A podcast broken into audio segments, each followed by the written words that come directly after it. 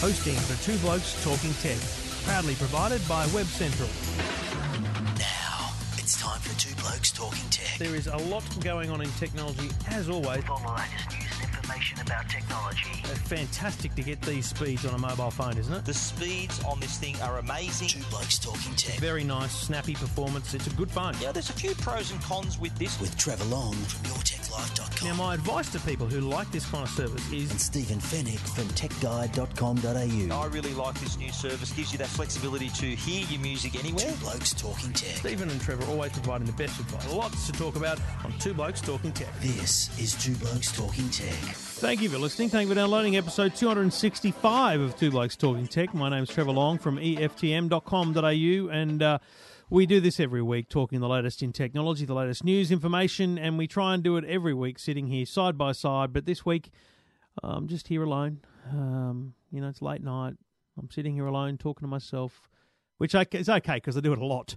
But Stephen is normally with me here for the podcast. He is in New York as a guest of Samsung for the Galaxy Note 7 launch, which we'll talk about shortly. Stephen Fenwick from techguide.com.au on the line. G'day, mate. Good morning/evenings, depending on what part of the world you're sitting on. But, yeah, it's not the same without you, Trevor. We're normally side by side, and we've done it every week until now. It's just the circumstances didn't allow us to be side by side at this time, but... Please, I hope my line quality is up to your very high standards. But we're doing it. I laugh. We should bring people on the joke here. This is the third time we've begun the recording of the podcast, and it's great because it's a really interesting example for me. And I actually want to, before we talk about the note, I just want to say we tried two internet technologies here first, which we normally rely on. FaceTime we found to be quite a reliable connection. Didn't work great for us. It was not great coming back into the country from you. We tried Skype, which was pretty good until it just dropped out, literally like a Telstra mobile call on a blackout weekend. And the funny thing is, I'm an old school radio guy, and I will say to every single person I speak to on the radio, "Have you got a landline?" I rang your hotel on a landline. I spoke to you on a landline, and it sounded like you were. From Mad Men, you know, the ad agency from the 50s. I mean, it was a terrible quality line. And here we are 50s. Now. You went back in time. Here we are now, and we are talking on Stephen's mobile phone, Australian number, roaming in America. And the quality, I mean, look, the quality is a phone call, but 1,000 times better than a landline, which is very interesting to me, Stephen. But we'll battle through... Yeah. For the sake of the audience here on Two Blokes Talking Tech, thanks to the good people at Netgear, we will talk all things tech this week, including the Samsung Galaxy Note 7.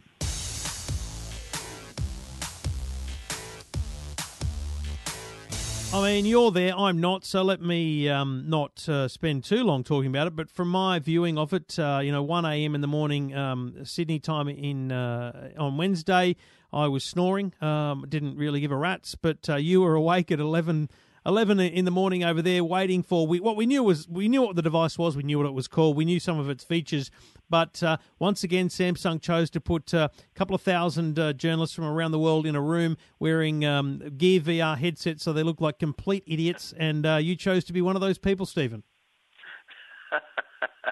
Yes, I did. The way you put it, yeah, that's exactly right. but we were in the Hammersmith Ballroom, this famous venue on West 34th Street here in New York. And as we've experienced with Apple launches and other launches, you get your badge, you line up, you get herded into an area, and then you wait for the keynote to begin, and then they present the product.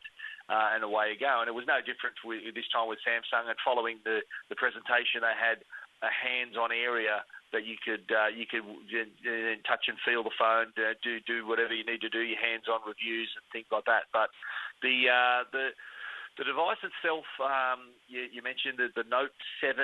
This is Samsung's flagship in terms of having the large screen device. The Note's been around since 2011. So it has been quite a successful product line for Samsung, and it's come a long way. I can remember when we originally saw the Note back in 2011, and it looked just gargantuan, this massive screen. Yeah, everyone was thinking, wow, will anyone ever want to use that type of phone? But over the years, I think the acceptance of a large screen has grown, as has the ability to manufacture the product so that the screen It doesn't. Screen to sort of body size ratio has really dropped over the years, and this is a great example of the Note 7 having a large screen, yet still feeling pretty compact in your hand and still able to use most of the features with one hand.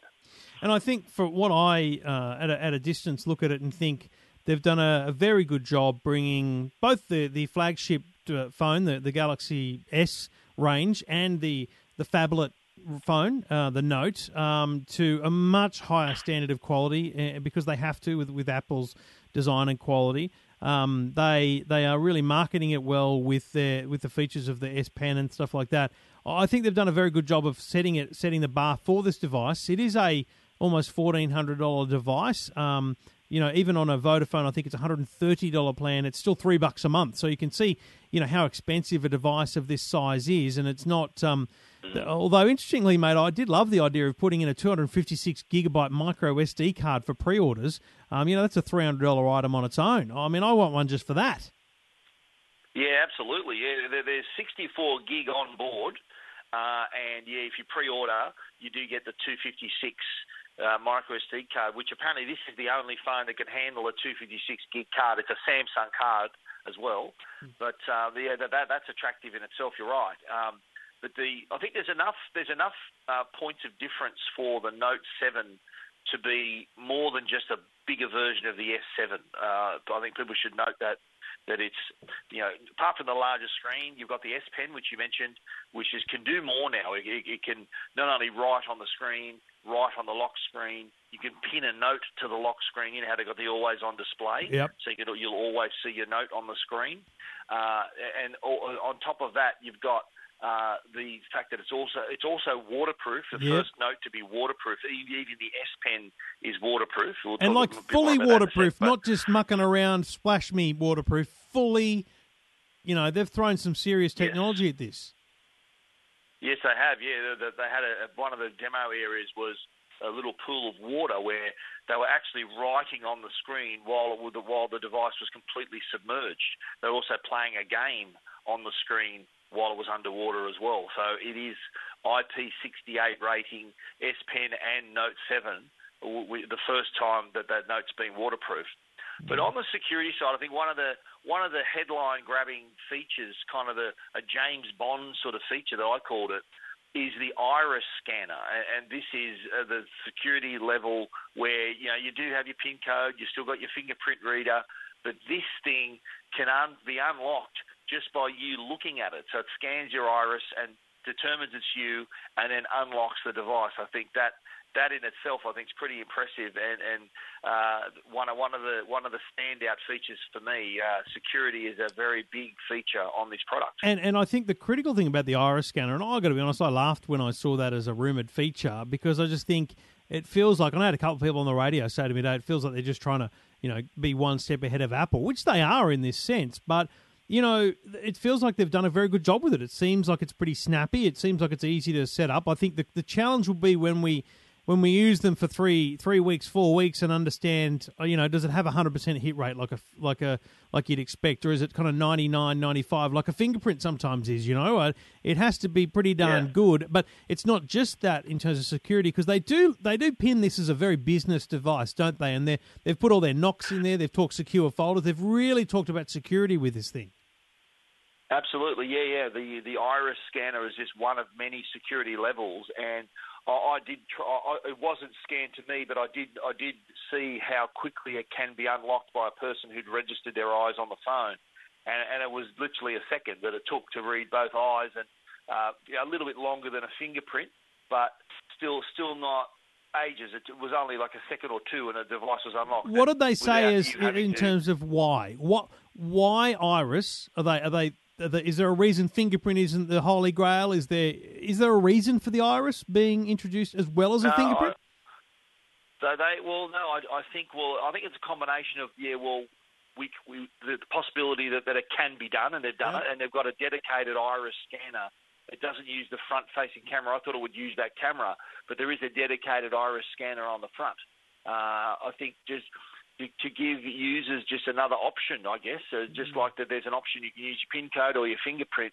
just another level of security for, you know, and it is a bit quirky. People may see it as gimmicky, but I like the fact that you got these choices now, and you can use your eyes to secure folders and do things like that. So you can secure a part of the phone that are literally for your eyes only, using the iris scanner. So it's that's the worst ever. Honestly, if they use that in marketing, I'm out. That's it. Well, I think the whole James Bond feel of this thing. It's sort of one of those features where I reckon that they will have a bit of fun with this in the marketing, but. It is, you know, that's just only a part of it, of course. But you mentioned earlier that it is very much aimed at being a work tool, productivity tool, a business sort of tool. And you're right, it is, and has been in the earlier versions that was the main audience for the phone. But in the last couple of years, with the availability of so much content on the go, and users preferring moving towards larger screen devices, this is, I think, split down the middle now, where it's going to appeal to your average consumer who just loves consuming content on the go and having the power to play those latest games.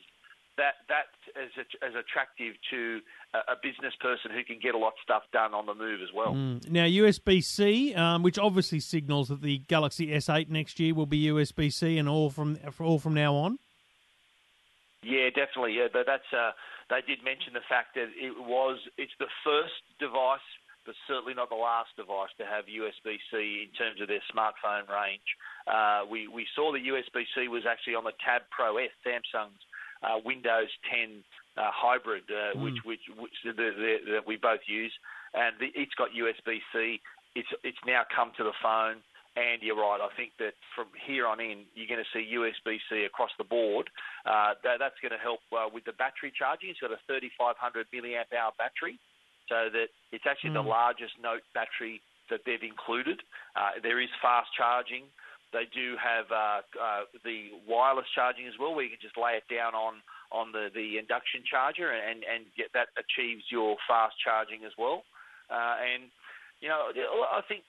This is what I sort of look at this as being a really complete package. It gives you've got the S Pen, you've got this nice big screen, you've got the power and security, lots of apps, of course. And yeah, I think that the device is going to set a new standard for Samsung. I think that now this is a serious product. I think the most advanced that they've come up with. They've kind of used all their resources to come up with this, and I think it's an interesting, the timing of it being only a couple of months out from the iPhone 7, and sort of it is a bit of a shot across the bow, I think, to Apple to say, well, look, this is what we've got, now what can you come up with? Yeah, absolutely. And obviously, because of the USB-C, they had to announce a new Gear VR, which will become compatible with USB-C devices, so that'll be what we'll see next year again with the Galaxy S8. Yeah, that's right. The Gear VR's had a bit of a tweak. It does have a USB-C connection, but there is an adapter so that you can it's still backwards compatible with phones back to, I think, the Samsung, the Galaxy S6. It will work with as well. But just quickly before we wrap up on the S7, the Note 7, the S Pen. They've really improved its ability. Like the actual point of the S Pen is half the size as it was on the previous model. So you do get a bit more of a finer detail. There is also twice the amount of pressure sensitivity. I think there's 4,796 levels of pressure sensitivity. So if you are who's counting who does.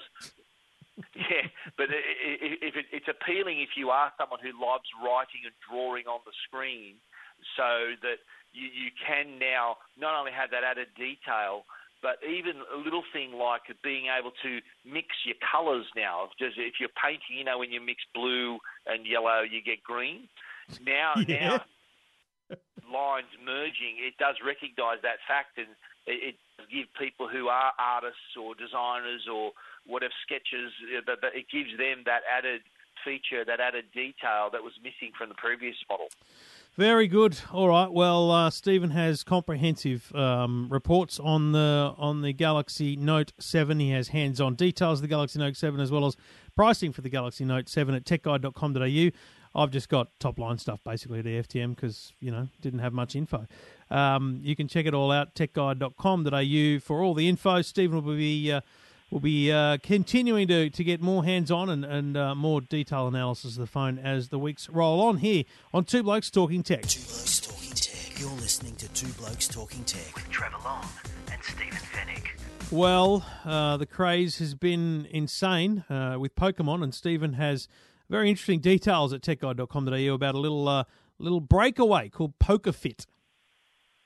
Yeah, well, the Pokemon Go, as we all know, has just been, I think there's more than, last I heard, there's more than 75 million users and really active users, with emphasis on the word active, because what people are doing in their hunt to capture these Pokemon creatures, what they're doing is something they're not used to, and that's called exercise. A lot of people are walking on average about 5 kilometres a day. So the sort of upside of this Pokemon Go app is the fact that people are actually now out and about and exercising, and a company has taken it upon themselves to create an app that runs side by side with Pokemon Go. It's called PokerFit. Now, what this does, this is a free Android app that can run at the same time as Pokemon Go, and it overlays on your map information that, like your calories burned, your distance travelled, the duration of your hunt, and things like that. So it turns your monster hunt into a personal workout. So you are getting the best of both worlds there. So you are hunting your creatures, but it is also keeping track of the amount of walking, the distance you're travelling, and it all provides an information so that it can give you credit to that for that exercise. So you can kill two birds, so to speak, with one stone. But you're hunting at the same time as you're exercising. And it's interesting because it's funny, I asked, I think it was the traffic guy who was doing traffic in my Sunday show on TUE, and I said, you into Pokemon? He goes, yeah, absolutely. I'm level 25. And I went, holy geez. He goes, mate, I've walked 48 kilometres in the last, 2 weeks or something. And I just went, wow. And that's the thing. This is an amazing game. It is a pretty unbelievable rise, but it's also created this fitness thing. It'd be interesting to see how and if people gamify the fitness aspect of it as well, because it could change the way we approach fitness if we're actually gamifying it. I think that's a really cool thing about it. No, absolutely. And not only does it give you that fitness information, which is valuable, it also gives you information about how much data you're using as well. So I think on average, players have found to be using between 10 and 15 meg of data per hour. It also gives you advice on how to give your battery the best options as well. So the Pokemon Go was found by P3, which is the company who developed PokerFit. They found that the Pokemon Go had the highest battery drain rate, nearly a third more than it's compared to other apps that drain the battery pretty quickly, like Google Maps and Facebook and YouTube. So it's important to not only that the app is giving you that information for your fitness and taking down your steps and crediting you with that exercise and that activity, but also to give you a heads up about your battery and your data use as well. All right, if your kids or you are playing Pokemon, then check out PokerFit, and you can read the details at techguide.com.au.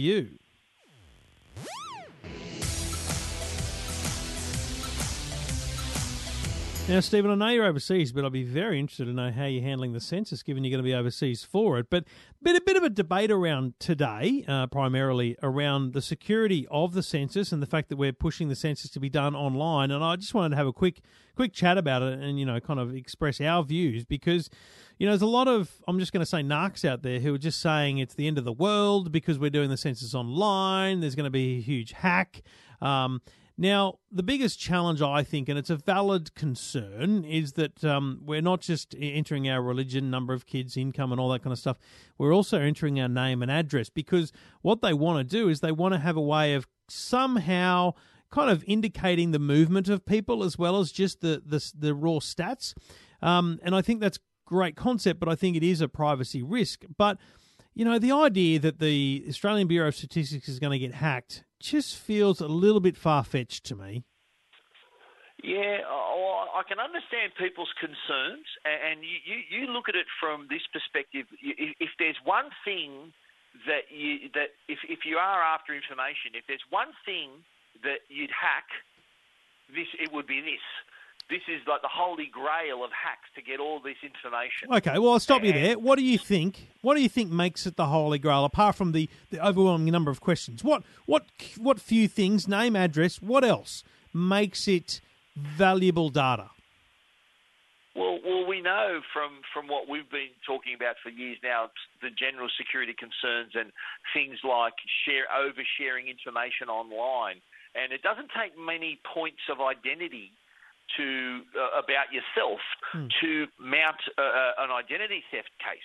So if you are providing all this information through the sensors, your name, your address, your age, income, date of birth, I'd assume, all this is in there, then this is the big honeypot that a hacker could target. So, and understandable, I agree. It is there. I agree, but here's the thing. People, let's say religion. I mean, who gives a rat's if someone knows your religion? Hack me, go for your life. A lot of people are going to write that they're Jedis anyway. That's what normally people do. That's just stupid because it's just dumb.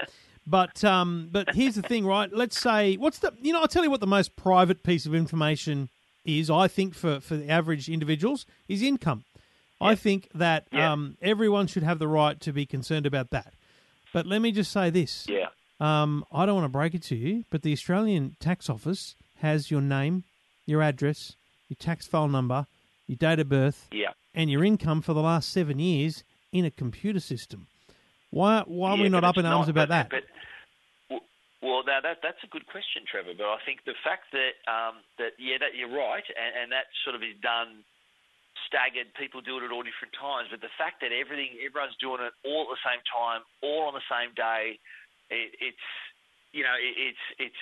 obvious trail of information is going to be coming on a certain day, and that I think is what's got people concerned. And it's funny because for the first time, there'll be more people filling out their census forms online than using the physical forms. Oh, of course. With the concerns of security. So in this instance, it would probably be more secure to send in a form rather than fill it out on the internet. So maybe people might go back to old school, fill out the form, ring up, get the form sent out to your house, do it manually with a pen and on a piece of paper rather than risking sending it electronically. Tell you what I think's the most interesting part. I'm actually couldn't give a rat's about security. I'm going to sit there with some popcorn and see whether the website stays up. Because, this is going to be the single biggest instance of the Australian population going to a single website in history. I can't think of another time. Think about, and this is going to sound ridiculous, but think about that first, what was that stupid online sale called? Where Click Frenzy, yeah. which was meant to be a one-off, and then they've made it like 15 times a year, so it's just stupid now. But the original one-off was literally just crashed because they had a couple of 100,000 people try to access it. Now, I heard the ABS this week talking about how they've got scalable websites and they've made the actual census form really, really small in terms of data and yada, yada, yada. But, mate, I got to tell you, I reckon there will be reports on Wednesday on Talkback Radio of people going, well, I tried to go to the website and it didn't work. Yeah, I agree. I think it's going to be, they're no doubt preparing for the onslaught, but yeah, I think that it's going to be certainly a massive test, and it'll test not only their servers, but it'll test our patience for people who can't get through and can't upload their information. Yeah. But time will tell, I guess. I'm going to be over in New York still, so I don't think I'm going to be counted. You don't count anyway, mate. So I think you have to be home to be counted. You don't count anyway. Gee, thanks, mate. Yeah. You know what, Joe's. We know what I hope Joe does. I hope she counts you and just makes up her perfect man. He'll be younger. Is that right? He'll earn more. You already got a perfect man. Oh yeah. Lotto married. Yeah, me. No. Oh yeah, Lotto. Oh, that'll do that. Still be like he's 32, he's earning $500,000, she's going to make up the ultimate. It's going to be hilarious. You think so? Yeah, you know, I think that's what she's going to do. Okay, well... Oh. I will be on the phone then back to Australia on August 9. I know that. The census, I don't know whether you're worried about it or not, but you can hit us up on Twitter at Trevor Long and at Stephen Fenwick with a PH, the hashtag ZiggyZaggy. We'd love to know what you think of the census and the census being online. What are you going to do? You're going to do it online, or have you applied for the paper form to come your way? You're listening to Two Blokes Talking Tech.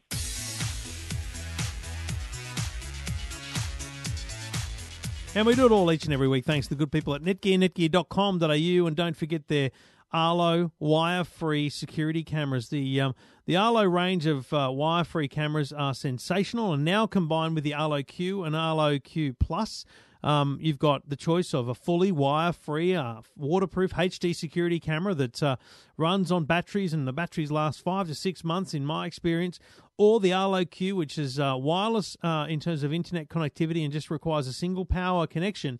Place it anywhere in the home and get full monitoring and continuous monitoring, if you like. They all upload to the cloud. The cloud is local. The cloud is free for about 7 days' worth of storage, or you can pay to get a bigger storage and even more. You can find the Arlo Q and the Arlo standards at all leading retailers. It's a great security system for your home or small business. Arlo from Netgear. Check them out at netgear.com.au.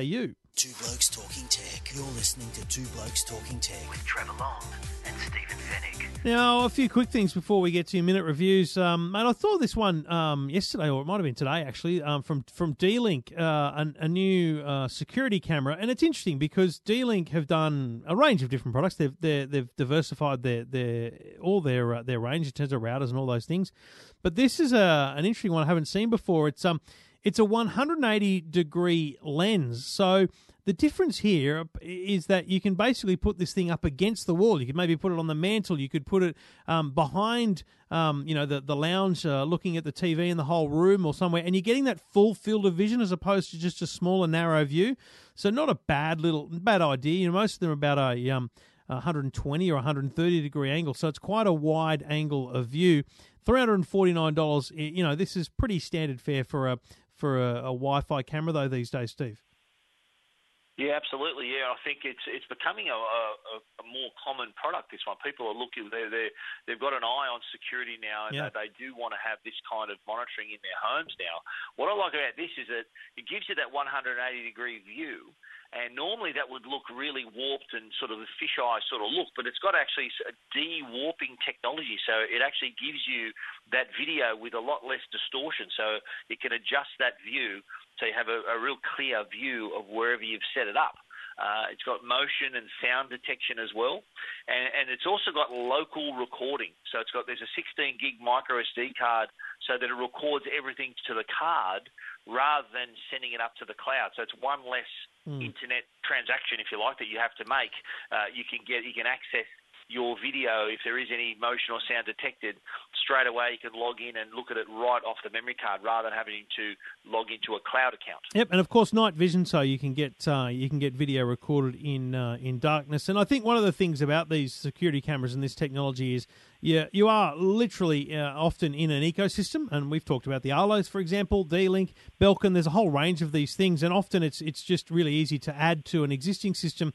But don't forget that there are also some really cool apps. I've even got a network storage at the moment that just all you got to do is type in the IP address of a camera and it will actually help and start recording. So because of the openness of these systems, sometimes you can actually have a whole range of different cameras in your home. So well worth checking out. I've got some photos and details up at EFTM.com.au. The D-Link DCS960L is the model number. It's $349.95. Check it out at EFTM.com.au. Two Blokes Talking Tech. You're listening to Two Blokes Talking Tech with Trevor Long and Stephen Fenwick. Now, Stephen, battery anxiety is something I suffer from regularly, and interesting, and you wrote about this during the week at techguide.com.au, a reminder really, given that the LG G5 launched so long ago, in real terms, because you know we've had so many great phones since then, a reminder from LG about the fact that it's actually probably one of the best devices on the market right now for people that suffer from battery anxiety.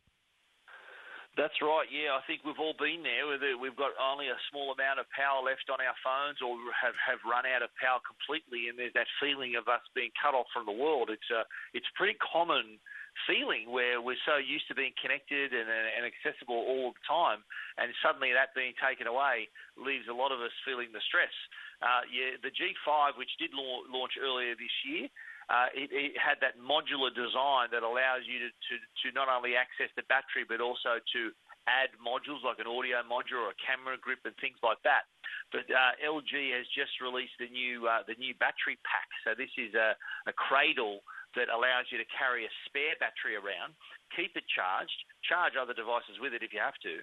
But basically, if your battery dies on the G5, you can simply pop open the bottom of the phone, slide out the old dead battery, put in a brand new fully charged battery, and then you're on your way. So there's not many phones with that kind of it still has that unibody look and feel. Not many phones in that class that can claim to do that. Batteries are all sealed off just to keep the device thin and light. The batteries are normally enclosed and inaccessible. Not so with the G5, and there'd be a lot of people who are feeling a little nervous when the battery runs down will be looking at this as a way to stay charged the whole time. No, and one of the core advantages of the G5's removable and interchangeable battery is that carrying a battery pack around is very easy. You can throw the one in your handbag, your suitcase, your briefcase, whatever it is. You can even keep it in your pocket. But remember this, a battery is much bigger when you need to add to it the circuitry and components required for USB charging and USB output. So they're actually a very big device to carry around, whereas the G5's interchangeable battery is this, go back 10 years and think of the battery you used to slide into your phone. They're very thin, they're very small. You can keep them in your pocket and not know it's there. So that's probably the biggest advantage for me. No, definitely, and you're right. There are battery packs are really common now that people carry them around, but you got to carry cables, and it's a bit of a mess. But in LG's, they've created some funny little videos too about low battery anxiety and this therapy. People going through therapy on trying to overcome their low battery anxiety. There's a series of videos that they've put up. I've put one on my story on Tech Guide, and there's about 5 or 6. Funny little, they're only about a minute long videos all about it, but it's just a case of LG just reminding people that, the phone was out a little while ago, but here's this charging cradle that can make it even more useful on the go to help you avoid the stress of a low battery. Check it out, details of the G5 and the battery anxiety at techguide.com.au.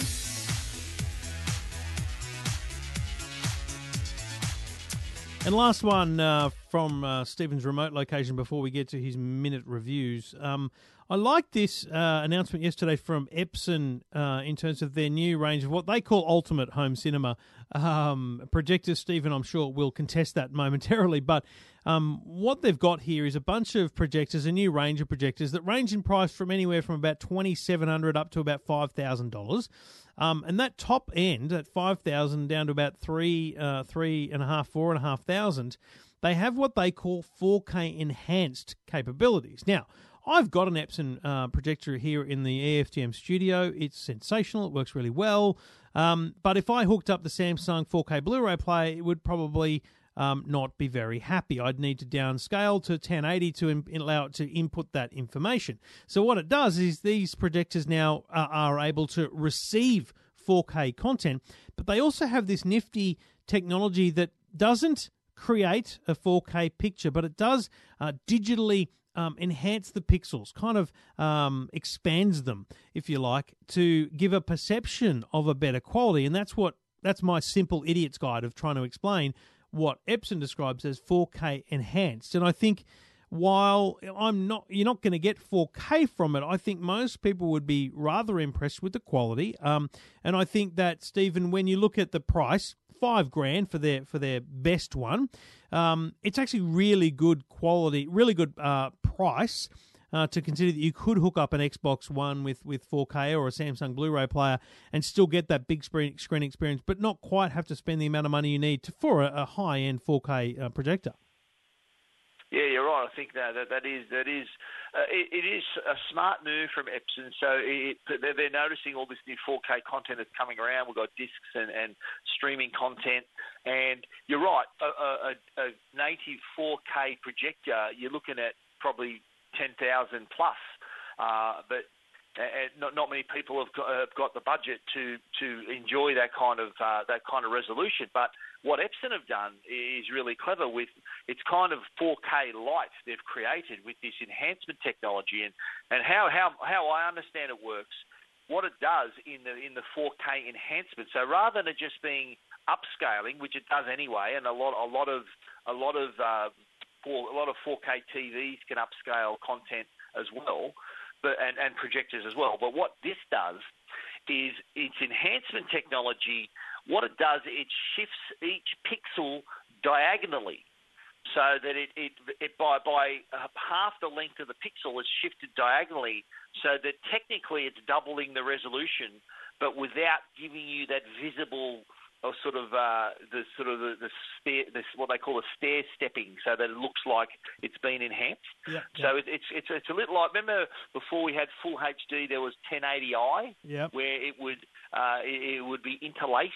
So it's kind of doing that by moving the pixel cleverly diagonally to make up. So it's kind of the pixel can be almost two places at once. Mm. So I saw this briefly in Melbourne earlier this year when they had their launches for the Formula One. They gave us a preview of this, and to the naked eye, unless you got the best eye in the world, it's very hard to distinguish the difference of this 4K enhancement and native 4K. So, if they're going to save you money and still give you what you think is 4K, then I think they've succeeded. And $5,000 for a 4K enhanced projector, I think, is pretty good value. Yeah, and I think that's the key. You know, not everyone can afford to spend more than 5K, if 5K on a projector. So it creates that upper limit for the first tier. And you got to remember, there are much better projectors that will do amazing things, but you will pay in the tens of thousands of dollars for those. So a great move from Epson, and I'm sure they'll do very well with them. I've put some details up on the Epson 4K enhanced projectors at EFTM.com.au.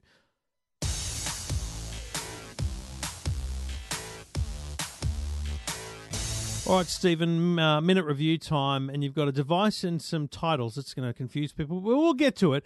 And you got your good mate Chris Oaten to have a look at the GX85.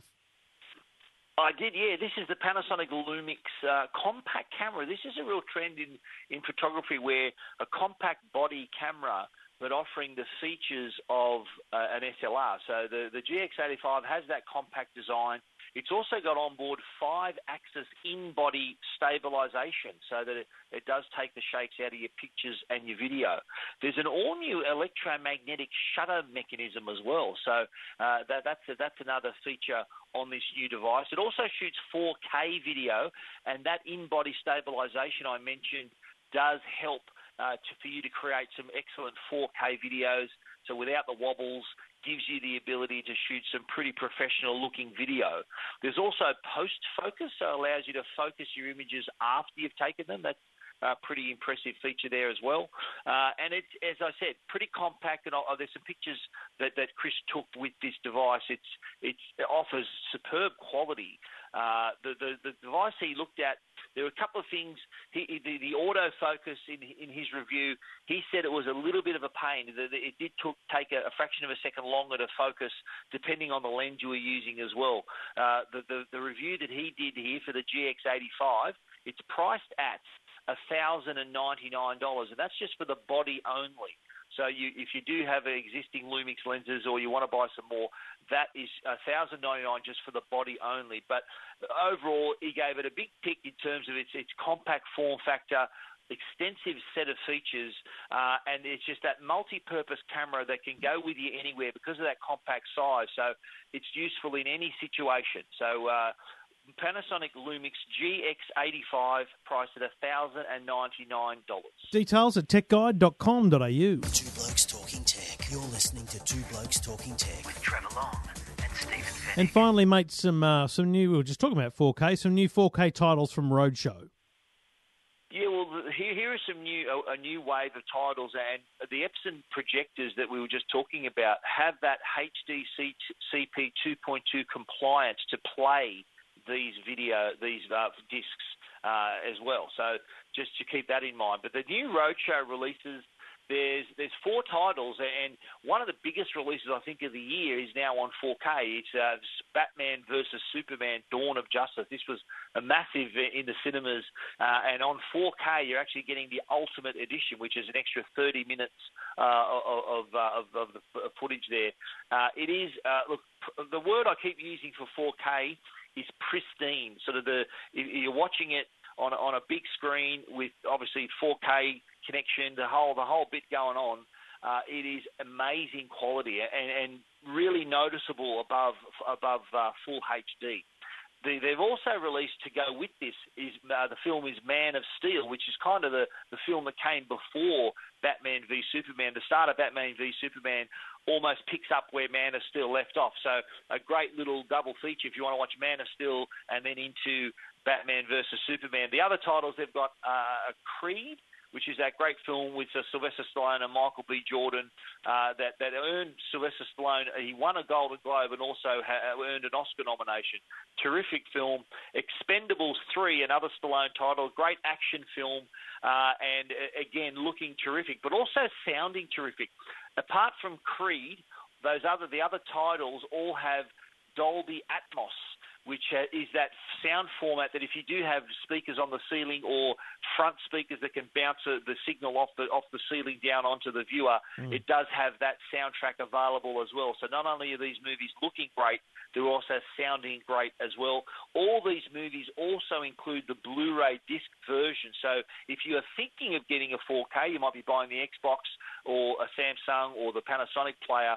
So if you do buy these today, you can still watch them on Blu-ray, but then have the 4K disc in the box as well. And one little thing about 4K, it's region-free. So if you buy 4K discs anywhere in the world, and I'm looking in all stores over here in the US, 4K discs have no region coding, unlike Blu-ray and DVD. So that's just another thing to keep in mind. But those titles from Roadshow, Batman v Superman, Creed, Expendables 3, and Man of Steel are all available now. Get shopping, folks. Techguide.com.au. Two Blokes Talking Tech. You're listening to Two Blokes Talking Tech with Trevor Long and Stephen Fenwick. Well, Stephen, that's a wrap on the show, and thank you for your patience, everyone, with Stephen down the line. Like a little radio show, Stephen, on the mobile phone, and thanks for whacking that thing up against your ear for half an hour, mate. You're going to stick around the United States and do some business for a little while, so we might be finding a connectivity again next week here on Two Blokes Talking Tech. Well, yes, we will. We'll do some extensive research into improving the quality for our listeners, Trevor. I'm sure you'll be doing that. Yeah, well, I mean, as I said about Joe, mate, you can only do so much about who you are, so let's just work on the quality of the internet, okay? No, you're a great bloke, all right? Okay. You don't have to work on your own self-esteem, mate, okay? Two Blokes Talking Tech. Stephen's reviews, information, blogs, concerns, opinions, and, of course, news on technology at techguide.com.au. You can follow him on Twitter at Stephen Fenwick with a PH. You'll find me at EFTM.com.au and on Twitter at Trevor Long. Stephen, let's do it again next week, mate. I'll talk to you then.